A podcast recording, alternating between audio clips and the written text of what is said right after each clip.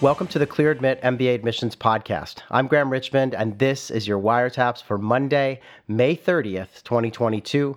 I'm joined by Alex Brown from Cornwall, England. Alex, happy Memorial Day. I, I know you're not in America, but it's a big holiday in the U.S., the kind of beginning of barbecue season.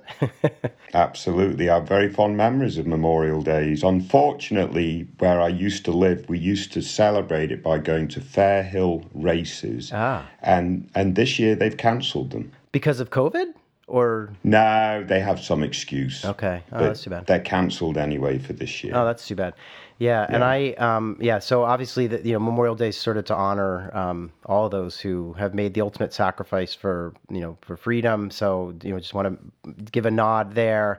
Uh, but it is. It, I also have a lot of fond memories when I was living in the states of yeah, celebrating in backyards and uh, eating all kinds of amazing food. So, um, what's going on in MBA admissions land? But a couple of interesting things. This upcoming week is kind of like the final week of sort of decision releases, other than Harvard's deferred admissions program, which is in another month or, or, or so. Yeah. But, but the traditional sort of round three decisions. Um, this upcoming week, we're looking at Sloan, Stern, and Cornell um, are, are releasing decisions. And that really winds up the season, other than HBS, as well as other than wait lists. Yeah. And I did notice last week, um, actually today, the day we're recording, Yeah. Harvard released or, or admitted a few folks off their wait list. Now, that's really important because a school at the top of the pyramid admits folks from the wait list. That draws folks away from other schools a little bit lower down. They will then need to go to their wait list. So I'm expecting to see The trigger. some additional wait list activity over the next couple of weeks. Yeah, I saw that too. And yeah, you always get this, whatever you want to call it, sort of a trickle down effect where, you know, they go to theirs, then Wharton goes to theirs, and then Columbia goes. I mean, just, yeah, everyone. so we'll, we'll see what happens. But there is movement. That's, and it, it is, um, I mean, it always happens. But I, as we've said all along, we think this is kind of a, probably a good year to be on a wait list because the schools are going to use their lists. Um, yeah, I guess one thing I wanted to say is uh, last week was was it Booth and Stanford gave out their round three decisions, and probably I think I saw there was some wait list movement out of those schools too, because that often you know runs in parallel with the round three decisions. Yeah, no, no doubt. So yeah, for those on the wait, it's, it's not too late yet. The key to being on a wait list at this late stage is making sure the school knows you're agile. You can come if admitted, even at this late point. That's that's like a big issue for schools right now. They don't want to admit anyone from the wait list that they're not sure is going to attend. Yeah, fair point. Um, obviously makes their job easier. I know this is that time of year where in the admissions office it can be kind of uh, nerve wracking because you you feel like you have your class assembled, but then you know you lose a couple here and there. Then you got to go to your list, and you're you're trying to keep the balance of that class. You know, industries, geographies, ethnicities. I mean, everything's got to fit together like a puzzle. So it, it's a it can be a tricky time, and I think most schools like to feel like the school is like like the class is all sort of buttoned up before they you know hit June, but it's uh, there's always some some late movement, especially this year. So um, the other thing I wanted to mention is that over on the website we did a story about uh, Michigan Ross has a new dean. Uh, she is a professor from Leeds School of Business. Her name is Sharon Matusik, and she yeah we did a piece about that. So just kind of interesting. I can't remember the name of the dean who was at Ross before, but he was a pretty high profile guy and you know i saw you know made the rounds with media quite a bit and seemed like a, a really great guy. So I, hopefully you know these are kind of big shoes to fill but it seems like uh, you know she, she seems pretty exciting. So we'll, we'll see. Uh, i don't know if you read that article or not Yeah, no, I didn't see it. And I assume when you talk about Leeds School of Business, you talk about Leeds in, is it Colorado? no Not Leeds, the northeast of, of, of the UK. no i i am talking about leeds and i believe so in in the uk i thought that's where now i have to go back Oh, and wow. look yeah i'm pretty sure but i i could go back and, and double check but Uh, we we better know our stuff, Graham. Otherwise, it's going to be completely revealed that we we sit here talking each week and we have not we have no clue what we're talking about. No, you're right. She, you're right. I, you know, I'm so living in Europe. Like my first thought was Leeds in the UK, but you're right. I'm just looking back, and it does say in the in the um, in the summary that it's from the business school at the University of Colorado Boulder, which happens to be called Leeds, like the university yes. in the UK. Um, See, wow, I okay. knew that. You knew that. Okay. I knew that. Yes. Yeah, that's funny because my first instinct was to assume it was somebody from the UK. All right. Anyway, uh, so the other thing we did on the website is we ran a couple more new uh, Real Humans pieces, and these are alums who the first one graduated from Cornell Johnson in 21. Uh, it's a woman named Daphne Amir, and she works for Google in their kind of cloud division as a technical account manager and she's originally from Palo Alto, so that's kind of cool. So I guess she's, I, I assume she's, I, I, think she's working for Google and probably on the West Coast. I have to double check that. But in any event, I, I pulled a quote from her because I thought it was interesting. We, you know, we always ask these real humans to give advice to future candidates who are going to follow in their footsteps. And she had this great quote about finding that sort of post MBA job. And what she said was, there's no such thing as the perfect post MBA job and that's not the goal. Recruiting during the MBA can be hectic and stressful, and students, myself included, place a lot of stock in getting their dream job after graduation.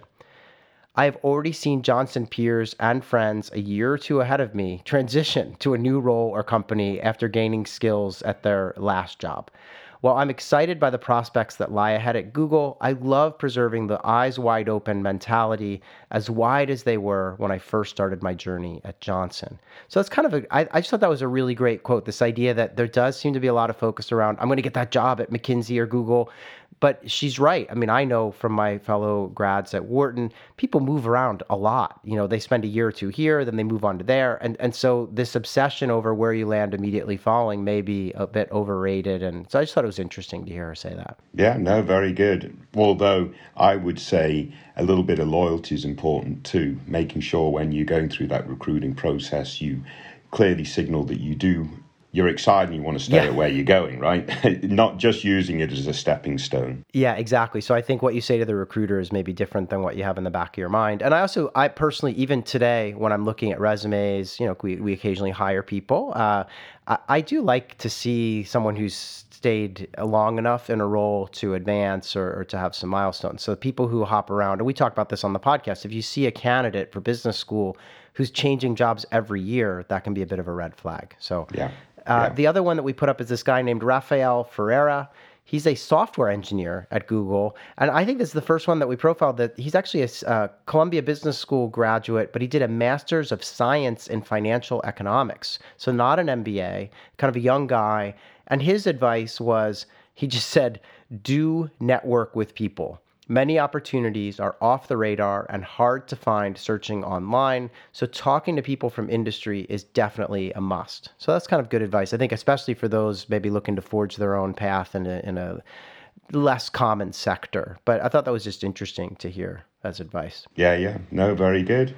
Uh, moving right along, we continue to collect reviews. So if you are a fan of what ClearAdmit does here on the podcast, over on the website, if, if you just like ClearAdmit, we have a little place on the web where you can go, just bit.ly forward slash ClearAdmit reviews, all one word, all lowercase. And you, you can go on and you can give us a star rating this literally just a few questions and, and allows you to leave a review. And we've been gathering these reviews. We're going to put them to use across the website in the near future. And it's just been really kind of heartwarming to see what people have to say about the community. So really fun, and I you know appreciate Alex. This was kind of your call, and, and obviously some of the team members on our on our side setting this up. So a lot of fun. Yeah, no, very good. It's always great to get get the feedback, but I mean it's just so super critical in in this sort of digital age. Yeah, you know when people figure out that you know our you know when you're first looking at getting a top tier MBA, you come to ClearAdmit's website, you don't know if we're a great resource or not. If you see the reviews, it'll give you a little bit more comfort that ClearAdmit is actually probably potentially a, good place to sort of um, navigate to to to, to yeah. you know go down that learning curve of the MBA admissions process. Yeah, I'm going to say we're definitely a good place. Like I think we. Well, you know. I, hope, I, hope, people think that, but the point yeah. is, it's it's it's no good just knowing that after the, the, the, the, process is concluded. It's good to get a sense of that beforehand so that you then join. Yeah, agreed. Yeah. The other thing is, I've got some uh, fun news. I've been corresponding with some uh, admissions directors, and I'm going to do a couple more, a handful more podcasts with admissions directors. I know over the last year we've done a lot of schools. We've managed to get, you know, Harvard, Wharton, Stanford. I mean, a, a lot of schools, and they're they're available in the archives if you want to go back and listen. It's just me sitting down with the admissions director or dean and, and talking through how they, uh, you know, how they go through the admissions process, what they look for. And I know we're going to have uh, we're going to have Cornell. I'm trying to get Ross. So we're getting some additional schools into the pipeline for that. So those are forthcoming. The other thing is that last week we closed the books on our admissions events. I mean, what an amazing month of May. I mean, we literally got to, I got to hang out with admissions folks from, you know, Columbia, Chicago, Cornell, Dartmouth, Stanford, Carnegie Mellon, UT Austin, Berkeley, Wharton. It was like a who's who. We had LBS and INSEAD from Europe, Michigan, Yale, UCLA, UVA Darden. So a who's who of top programs. And we're going to do another wave of these types of sessions, but not until July. And the July webinars or whatever you want to call them, online events, are going to be all about essays. So we literally just sit down and grill the schools that join us on their essay questions. And and so it's it's not at all them just telling you why their program's great. It's it's really tactical stuff about what they look for how they wrote these essay questions etc so those are a lot of popular. I don't know if signups are available yet so i'm not going to say where to go but i know that's forthcoming. So you want to sign up for those as soon as we announce. In the meantime we have an event planned for June 8th at 12 Eastern. I think that's a Wednesday. And that's going to be another webinar, uh, but, but this time with a couple of special guests, we're, we're organizing an event all about strategy consulting or management consulting, whatever you want to call it. And it's, you know, it's just a primer to, so that people can understand what does it mean to go work at you know McKinsey, Bain, BCG, or other firms like them? How do you get a job like that? What's what's the job like? And and also the folks that are going to be leading that session are a guy named Chandler Arnold who used to work at BCG and now uh, actually works at Stacy Blackman, and then a woman named Erica Susserman, or I don't know how you pronounce her last name. Maybe it's Susserman. Anyway, she used to be in charge of MBA hiring at BCG and now works at a company that is sort of all about helping people to find consulting jobs. So it should be an interesting session. If you want to sign up for that, you just go to bit.ly forward slash CA Consulting June. So, and that's all one word, all lowercase. So, Alex, I think that's all we have before we get into the candidates. We did get a really lovely letter that I shared with you and it's from a guy who we'll call B. And he writes Graham and Alex, I wanted to thank you guys, along with the rest of the ClearAdmit team working behind the scenes, for the immensely helpful tips and tricks the team provided during this year's application cycle. I don't think I've ever refreshed a page as often as I did Livewire, and the podcast was an absolute must listen for me on my Monday morning commutes to the office. While I was never featured on the podcast, each episode helped me better align my goals and refine my approach to applications. Your tips helped me position certain aspects of my application, and I am sure they played a part in overcoming what AdComs could view as my potential shortcomings. He actually mentions that he had only two years of work experience when he applied. Uh, I'm happy to share that after a long process, I was admitted off of Fuqua's waitlist with a 50% scholarship as you guys have mentioned, thankfully it was a good year to be a waitlisted candidate. I can't thank you guys enough for the wor- work that you put out there. It truly made a difference in my application, and I will recommend ClearAdmit to every prospective applicant I come across. So that's from uh, from B, and I just wanted to thank him for for sending that in.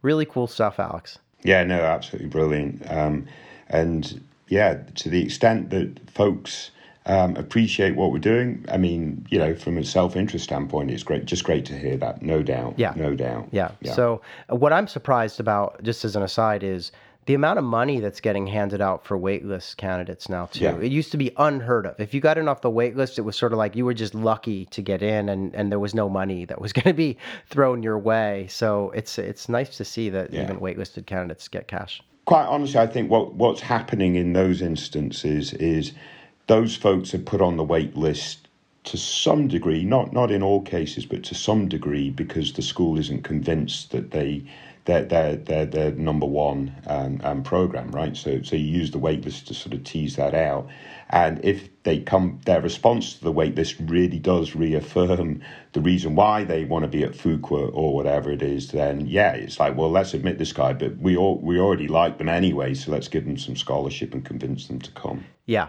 no, exactly. So, yeah. uh, without further ado, what do you say we get into the candidates that you picked out? Let's kick on. All right. So, this is Wiretaps candidate number one. So, this week we kick off with an ApplyWire entry, and this candidate is looking to start in the fall of 23. They've got Columbia, Harvard, MIT, Kellogg, Stanford, and Wharton on their target list. They have been working in both HR and kind of strategy and business development.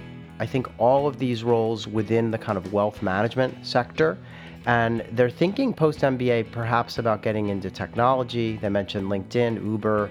They also talk about even just kind of smaller tech companies, maybe working in strategy and operations. Their GMAT score is a 740 and their GPA is a 3.9. So lots to like there. They have four years of work experience, located in New York, would love to land in New York post MBA. They mentioned that they went to a top public university in the US and they graduated at the top of their class with lots of undergraduate honors and awards.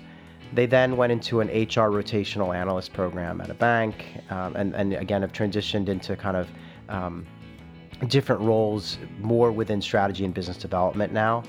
So that's kind of the basic points that they left us. They did say that they're thinking about maybe a mid-sized tech company as a target. They said, oh, 10,000 plus employees or so, public. And so lots of specificity around the type of company they might want to target post MBA. But Alex, let's break this down. What did you sort of make of this candidate? Yeah, I mean, overall, if you look at their stats, um, they're, they're very strong, right? A 740 GMAT, 39 GPA. Right um, and, and and and you know they got many undergraduate awards and honors.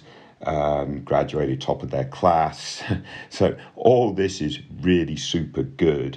Um, and I, and I'm imagining they've actually performed very well at work. Um, you know, they, they've gone through a rotational program and then they've transitioned to a high growth strategy focus area, for, I assume for the same firm. Um, and, and again, I'm just assuming that this will all be supported with very strong recs. Yeah. Um, so, so all that side of it is outstanding and would lead you to presume that they should be targeting the very best, and they are. They're targeting, you know, Harvard, Sloan, Kellogg, Columbia, Stanford, and Wharton. So, so that all makes a lot yeah. of sense. Yeah, it's like the M7 basically without without Chicago. Yeah, yeah. Yeah, I mean, you know, why why Chicago too, right? But I mean, obviously, yeah, they, they on, on all those metrics, I absolutely agree. They they should be targeting um, those programs.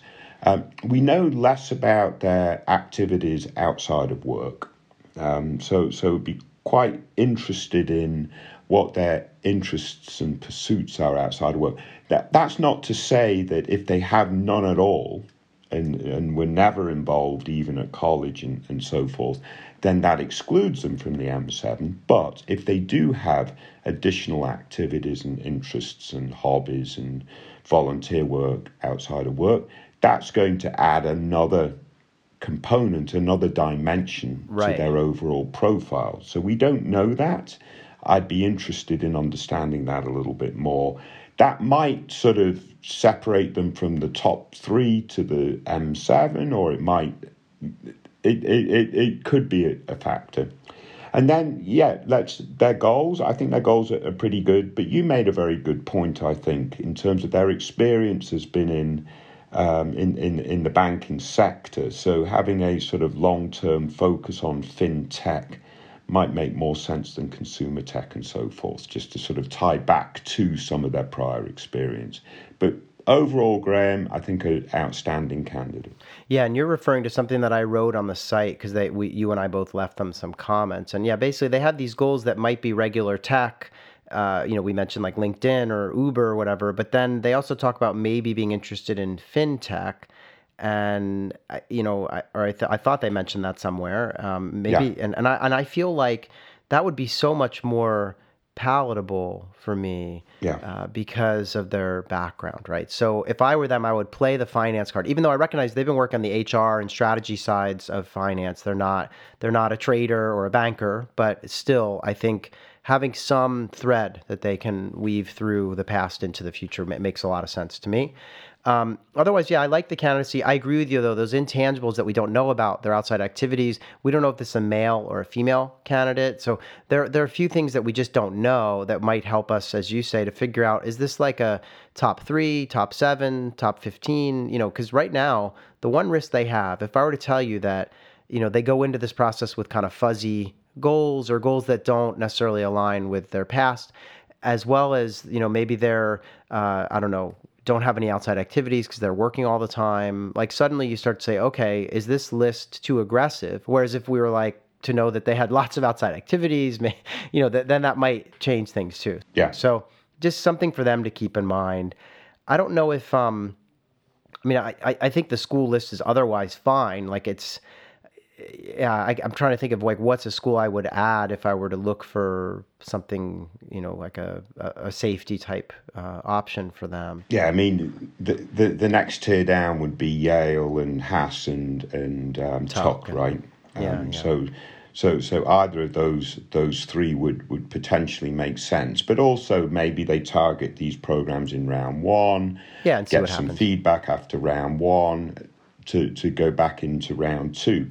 Now, the issue with doing that is are they somewhat overrepresented? Do they need that safety school into round one just to sort of cover all their bases? So, so yeah. think through some of those issues too. Yep. All right. Well, I want to thank that person for submitting their profile, and Alex, great picking it out. Uh, let's move on though and talk about Wiretaps candidate number two.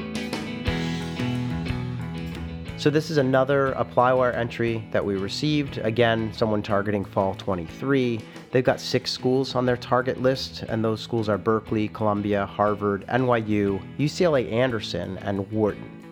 They've been working in both media and marketing prior to business school, and they're thinking about either consulting or tech after business school. They did list mostly consulting firms, so I'm guessing that might be where they're leaning. So they've got Accenture, Deloitte, Ernst & Young, etc. Their GRE score is a 320, and their GPA is a 2.9. They have eight years of work experience, and they're based in New York and also would like to land in New York. So we got a little bit of a theme there this week. Uh, they mentioned they have an unconventional career trajectory for most MBA applicants, and the reason is is that they worked for analytics, worked in analytics for a large media agency in the U.S., and then they pivoted to volunteering in Thailand as an English teacher, and then I think returned and and work in digital media for emerging brands and startups now. So they're looking, they say, to move into green tech or sustainability as kind of a post MBA thing, but perhaps consulting with a firm, like doing consulting right after business school, but for a firm that has some, you know, specialization in sustainability and, and green tech. So that's kind of the the background. I know you and I talked about this one a lot, and we both weighed in on the website. But w- what do you make of this candidacy? Yeah, I mean, as they admit, they're an unconventional candidate, or at least their career trajectory thus far has been unconventional. And I think what's going to be really important for this candidate in terms of their career trajectory is to explain the whys in terms of why did they transition to the volunteer experience, what they got out of that, and then transition back again um, and to, to now working in digital media for emerging brands and startups. Um, this all could be extremely positive, um, but without that sort of good explanations as to the whys, that, that could leave AdCom a little bit um, um, and bewildered or, or, or, whatever. And then obviously in each of these three sort of um, experiences that they've had to date, what how they've grown, what they've gotten out of the experiences, their impact, all that kind of stuff is going to be very um, important. Um, so, so that's one aspect that I would make sure to focus upon. Then you've got the question tied to their goals, um, green tech and sustainability. Where's the evidence in, in what they've done to date for this interest in green tech and sustainability? So that needs to come through, whether it's through their work experience or maybe they're doing something outside of work in their extracurriculars, volunteering, or, or whatever it might be, that has sparked this interest. Because obviously, this interest is really topical. it's really popular. Um, but if I don't see any evidence of it in, in, in the candidate's background, I'm just going to be like, well, they're just saying this because it's a popular thing to say at this point. So they need to make sure they cover those bases. Um, so that'll be very important. And then the third aspect of the candidate's sort of profile um, is is their counting stats, their numbers. They're not outstanding. Um, their GPA, frankly, is going to be well below average. Um, their GRE is also below average. So they're going to need to do something about that aspect of their profile, whether it's doing some transcript repair with MBA Math or HBS Core, um, considering retaking the GRE or doing both. Um, but that aspect is going to lower their um, trajectory in terms of target schools that are going to be accessible to them. And they have a pretty high profile set of target schools currently listed, Graham. So they're going to have to think about these, what I would call three areas um, to shore up. Now, they can certainly shore them up. I'm not saying that they are not able to target these programs, but they're going to have to be pretty deliberate in their strategy from here on in. Yeah, and I'll throw in another thing, which is that they must be about 30 years old if they have eight years of experience. So yeah. they're kind of an older candidate. Yeah. And I, I do worry that yeah, I mean, I, like you were saying, this could go either way in terms of like, wow, you know, they, they had this interesting digital media experience and then they decided they wanted to, you know, do something culturally immersive and go and, and teach English in Thailand. And, and that, you know, that could be really interesting. And maybe that's how they, I don't know, maybe there's some tie-in with their interest in sustainability and, yeah. and, seeing how, how the world works in other, you know, other, other areas outside the US or I don't know. But I, I just, yeah, I, I also was thinking, wow, you know, they have this um, media thread, digital media thread that is on either side of that volunteer experience, right? They did digital media stuff before and that's what they're doing now. And I thought, wow, you know, it would be a lot easier to understand their want you know their need for the MBA and what they wanted like if there was some kind of link again. And I know this is something that I say over and over again but I just often feel like to the extent that your past experiences have prepared you for your future goals or have some nice connection uh, that's always a winner for me. And I and it could be as you said that they have some outside activities that are very much tied into green tech or sustainability and, and that could be fine too right? So but they've got to connect those dots I'm I'm actually really worried about the numbers given the school selection.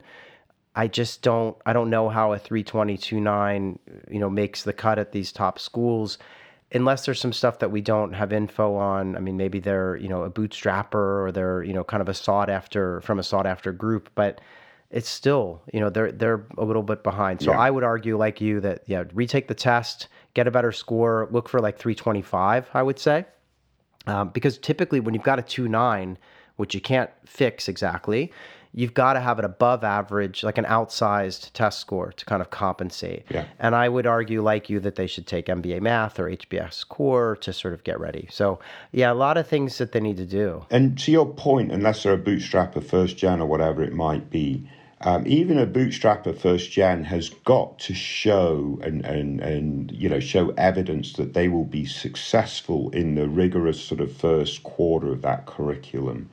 Um, and and and you know so it doesn't matter who you are with a 32029 the adcom might be a little bit queasy about that combination. Yeah. Um, so the, the, the, there is a combination of numbers that would disqualify you no matter how strong you are in other aspects of your profile. So um, they they're really going to have to knuckle down on on that aspect, I would think. Yeah, um, exactly. Because yeah. I mean, you know, obviously we do sometimes see cases where a school will give a conditional admit, where they say, you know, look, you're admitted, but you've got to go take these three courses before you can show up, or you we want you to retake the GMAT, or you know that that does happen from time to time, but you don't want to be, and that that means that the the committee loves you so much that they're willing to kind of you know make this exception, but then there's this hurdle for you to kind of cross yeah. too. So you want to preempt that. Yeah, you and want I, you want to get in front of all these issues, and and the the reality here is it's we're, we're in May. Yeah. So they have time to retake the GRE. Right. They have time to potentially look at MBA Math or HBS Core.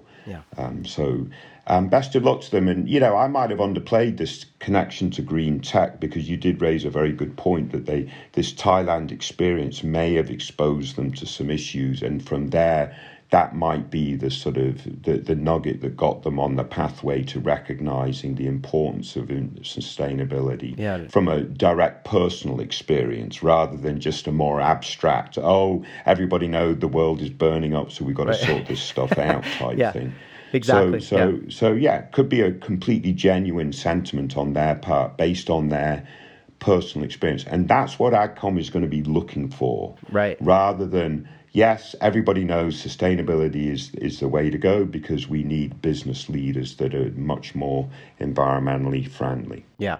Um, one last thing. We both told them we weren't super happy with the school selection, not only because it's a pretty high end list and their numbers maybe don't mesh, but yeah. even so, they want to land in New York and they have UCLA and Berkeley on the list, which, you know, it could be fine. But I was sort of wondering, like, you know, you, you mentioned, well, there's Duke, Darden, Kenan Flagler, which are also not quite as high ranked as Harvard or something and, and might be smart to have on the list. And then I also threw in there Cornell and Yale because their proximity to New York and stuff. So they just want to probably think about that aspect too. So in any event, um, I want to thank them for their post. And yeah, let's move on though and talk about Wiretaps candidate number three. So our last candidate for this week is another ApplyWire entry. They also want to start in 23. They have 10 schools on the target list, and it's a varied list that includes Cambridge, Carnegie Mellon, Cornell, Duke, Emory, Georgetown, Michigan, Rice, Wharton, and Yale.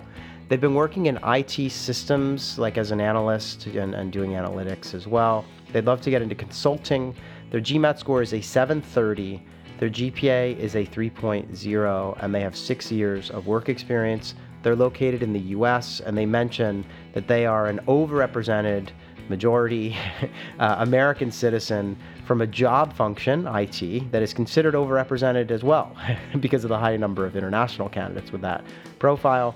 They mentioned that. Um, you know they've they've got some good experience. They've you know had promotions, worked at brand name companies, or at least one brand name company, and they you know are looking to kind of go into uh, consulting. They mentioned that there, I can't remember where it was, but there's something in here about, oh, right, the school that they attended is a public Ivy and they did engineering as an undergrad. So I'll stop there because I, I know you and I both weighed in on them by leaving comments on the site, but there were some questions from the candidate about, you know, whether or not a top 15 school is a stretch for them and whether it might be worthwhile to retake the GMAT aiming for 750 plus or should they just focus on the applications at this point? Again, this, candidate there is actually quite a lot to like, right? So let's let's un, un, unpack that first. The 730 GMAT's very good.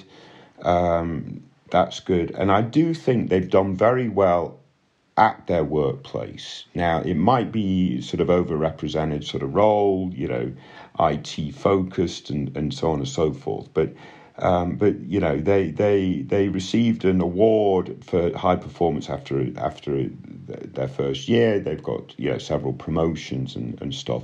So I'm going to assume that they're also going to get some very strong recs as a as a, as a sort of result of their work experience. Um, they do some extracurricular stuff, which is good. So mentoring, that's always something that, that AdCom like, um, mentoring sort of says says a lot about the mentor and, and so on and so forth. Mm-hmm. So so so we could say that that that, that can be helpful too. Now.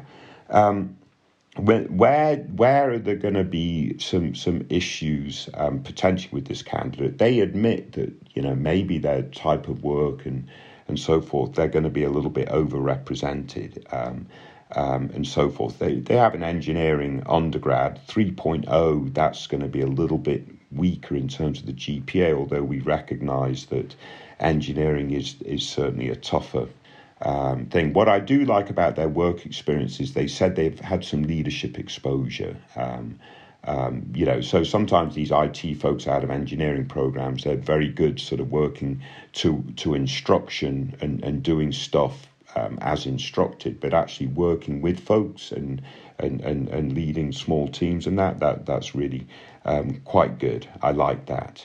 Um, so, you know, they did actually ask us a question about should they retake the GMAT, and I think this is a really interesting question, Graham, because they've got a 730. Um, but with all the, the other variables, components of their profile, there's no doubt if they came back with a 750 or a 760, that would actually make a difference. And I hate to say that because ADCOM isn't only focused on test scores, but potentially in this candidate's case, a higher test score, even though the test score itself is already at average for the very best schools, a higher test score will make a difference. And it'll make an outsized difference for the types of programs they're targeting. If they're targeting top 15, I think an outstanding test score for, let's say, that sort of top 12 to top 16 type program has more value than an outsized test score for a top three or a top seven program. And I could go into various theories of why that is, um, but that's a a point of view that I have. So if they do think that they can nudge this score up 20 points, 30 points, um, you know, with, with some effort, that would be good. But they should probably target the first rounds. So there's be a little bit of a, um, a tension there. If they could get all this done, strong apps, new test score, and hit those first rounds because they're worried that they're overrepresented. So yeah, that's my quick assessment. yeah, this is um, it's an interesting case because on the surface you would say like why on earth should anyone ever retake a 730? Yeah. But but given that lower GPA of 3.0 and the fact that they do have some Whartons and you know um, what is it Duke and Michigan on the list, these are top schools with pretty high test averages. You know, you start to say, wow, if that's the area that they're really going to focus on, then they need to go for it. I do think you know there are some schools on their list, Rice, uh, maybe Emory, maybe Georgetown, Cambridge, yeah. where maybe the numbers are okay. You know, I mean, they're not going to be jumping off the page, but there, there, are plenty of people in those uh, programs with those these types of numbers. So some of it depends on where they want the focus to be. I don't think they're going to apply to all ten of these schools. That would be quite aggressive, and so they're probably going to need to reduce the the number a little bit. But I, yeah, the other thing I was going to say is, you know, again, and I feel like we we say this a lot, but I think they should. Um, consider you know taking uh, MBA math or HBS core to repair that 3.0 to show that they've got the aptitude and that they're ready kind of for business school. It's I recognize as an engineer there may be less of a fear around quantitative ability, but it's still it's always a good look to do some of these things. And you know, MBA math is cheap, it's fast, you can kind of do it on your own time and it's kind of an easy thing to to tick off the list. But in any event, I, I like this candidate. I, I love the fact that they seem very self aware. They also, you know, they, they feel like writing is a strong point. They're going to be okay with the essays and they're going to put in the time to, to make sure all that stuff is, is great. So, yeah, th- there's a lot to like. I just, yeah, it's sort of that fear around the 3 0 with the sort of being overrepresented in, in IT. But again, they have a wide range of schools on their list. So I'm not I'm not as worried as I was about the other candidate. I think it was the second one we talked about, where right. sort of like they only have the top schools on the list, but they also have you know that two nine. So so this person has a wider range of schools, which is good. Uh, other than that, yeah, I think you really covered it. Like I think they're they, they've got some things to do, but as you say, they could have a strategy around you know getting it all done over the summer and and applying to a handful of these in the first round, and we'll we'll see how it how it goes. I did miss one point, and I'm going to bounce back a quick question to you, Graham. Of course. The point that I missed was their goals, and I'm not as enamored by their goals unless they really explain them and express them. So, again, it's a sort of short answer going into consulting in non profit. That, that's quite laudable. Um, but but make sure there's some substance behind that decision and that choice. Um, um, and so forth. And and then secondly, Graham, and I'd like you to comment on obviously on that, Graham. And secondly, if they've got to make a, a decision between doing an MBA math or a retake of the GMAT, which of the two would you advise? Uh, in this case, with this candidate, given what I presume is a pretty good quantitative background from undergrad, I would just say go go after that 750 or 760 on the GMAT. Yeah, that would be my advice. As to the other thing, yeah, it did strike me too. Like there, for me, what they've indicated, there's not a lot in their background that would suggest nonprofit is where they're headed, and so I was a little struck by that. I think consulting is pretty reasonable. A lot of people working in IT want want to move over to the you know kind of management side of things, and the kind of yeah. consulting is a great place to start. So that part I get. They're going to need to support this nonprofit thing if, if if that's an angle they want to pursue.